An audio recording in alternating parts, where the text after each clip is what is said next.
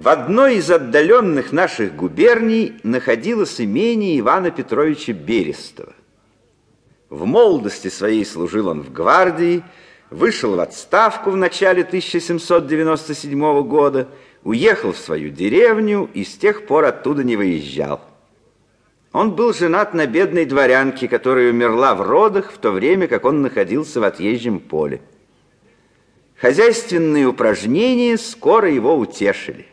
Он выстроил дом по собственному плану, завел у себя суконную фабрику, утроил доходы и стал почитать себя умнейшим человеком во всем околотке, в чем и не прикословили ему соседи, приезжавшие к нему гостить со своими семействами и собаками. В будни ходил он в плисовой куртке, по праздникам надевал сюртук из сукна домашней работы, сам записывал расход и ничего не читал, кроме сенатских ведомостей. Вообще его любили, хотя и почитали гордым. Не ладил с ним один Григорий Иванович Муромский, ближайший его сосед. Этот был настоящий русский барин. Промотав в Москве большую часть имения своего и на ту пору овдовев, уехал он в последнюю свою деревню, где продолжал проказничать, но уже в новом роде. Развел он английский сад, на который тратил почти все остальные доходы. Конюхи его были одеты английскими жокеями. У дочери была мадам-англичанка. Поля свои обрабатывал он по английской методе. Но на чужой манер хлеб русский не родится. И несмотря на значительное уменьшение расходов, доходы Григория Ивановича не прибавлялись. Он и в деревне находил способ входить в новые долги. Совсем тем почитался человеком неглупым, ибо первый из помещиков своей губернии догадался заложить имение в опекунский совет, оборот, казавшийся в то время чрезвычайно сложным и смелым. Из людей, осуждавших его, Берестов отзывался строже всех. Ненависть к нововведениям была отличительная черта его характера. Он не мог равнодушно говорить об англомании своего соседа и поминутно находил случай его критиковать.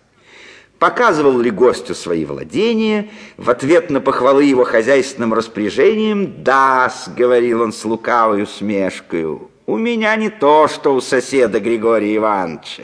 Куда нам по-английски разоряться? Были бы мы по-русски хоть сыты». Сии подобные шутки по усердию соседей доводимы были до сведений Григория Ивановича с дополнением и объяснениями. Англоман выносил критику столь же нетерпеливо, как и наши журналисты. Он бесился и прозвал своего Зоила медведем и провинциалом. Таковы были сношения между сими двумя владельцами, как сын Берестова приехал к нему в деревню. Он был воспитан в университете, намеревался вступить в военную службу, но отец на то не соглашался. К статской службе молодой человек чувствовал себя совершенно неспособным. Они друг другу не уступали, и молодой Алексей стал жить покаместь барином, отпустив усы на всякий случай. Алексей был в самом деле молодец. Право было бы жаль, если бы его стройного стана никогда не стягивал военный мундир, и если бы он вместо того, чтобы рисоваться на коне, провел свою молодость, согнувшись над канцелярскими бумагами. Смотря, как он на охоте скакал всегда первый, не разбирая дороги, соседи говорили согласно, что из него никогда не выйдет путного столоначальника.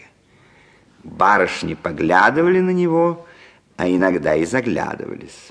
Но Алексей мало ими занимался, а они причиной его нечувствительности полагали любовную связь.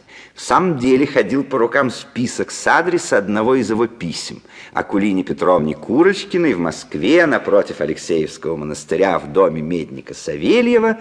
«А вас, покорнейше, прошу доставить письмо сие А.Н.Р.» Те из моих читателей, которые не живали в деревнях, не могут себе вообразить, что за прелесть эти уездные барышни. Воспитанные на чистом воздухе в тени своих садовых яблонь,